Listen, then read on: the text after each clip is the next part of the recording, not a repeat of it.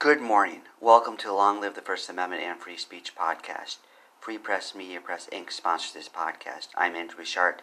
Today I read Texas Penal Code Section 125.0015 Common Nuisance. Friends, we're going to examine a law today because that empowers us. Let's go.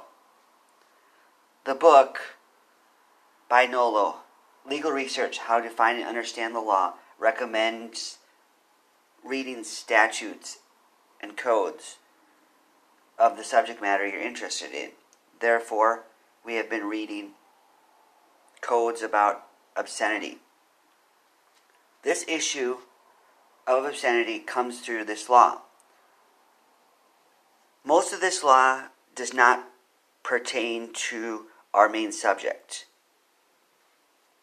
It talks about things like firearms, robberies, murder, even massage therapy. But there is a section that does pertain, so let's focus on that. The law starts by saying, quote, a person who maintains a place to which persons habitually go for the following purposes and who knowingly tolerates the activity and furthermore fails to make reasonable attempts to abate the activity maintains a common nuisance. End quote. And then it lists many things like we've discussed. And then number eight is our section. It says, quote, commercial manufacture, commercial distribution, or commercial exhibition of obscene material as prohibited by the Penal Code. End quote. We don't like that because we want to get rid of these obscenity laws. I'm not sure what difference it would make to have this law versus other laws. It's more indirect.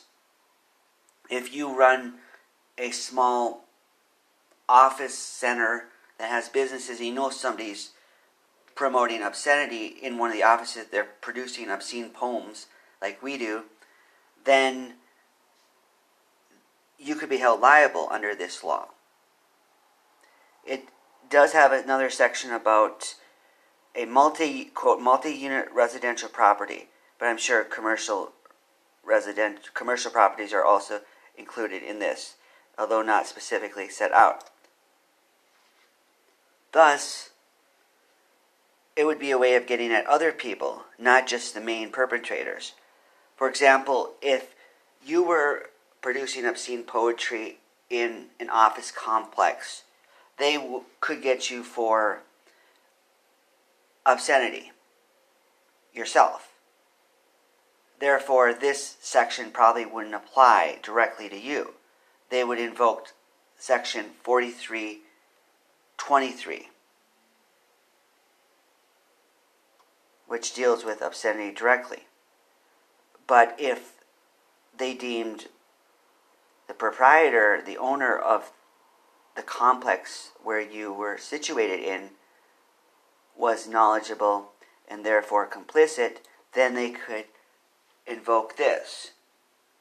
This came to me late in our podcast journey, therefore, I do not recall a case that involved this at all.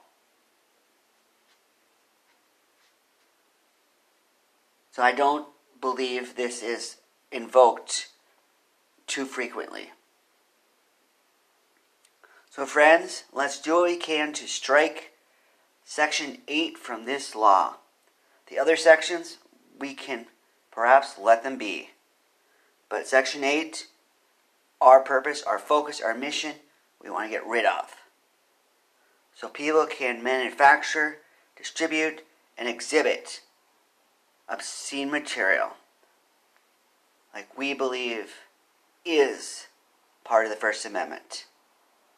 So let's get inspired to work towards those ends and have a vision where this is possible. How will you advance the First Amendment, freedom of speech, and third parties today? Long live the First Amendment and free speech. Goodbye.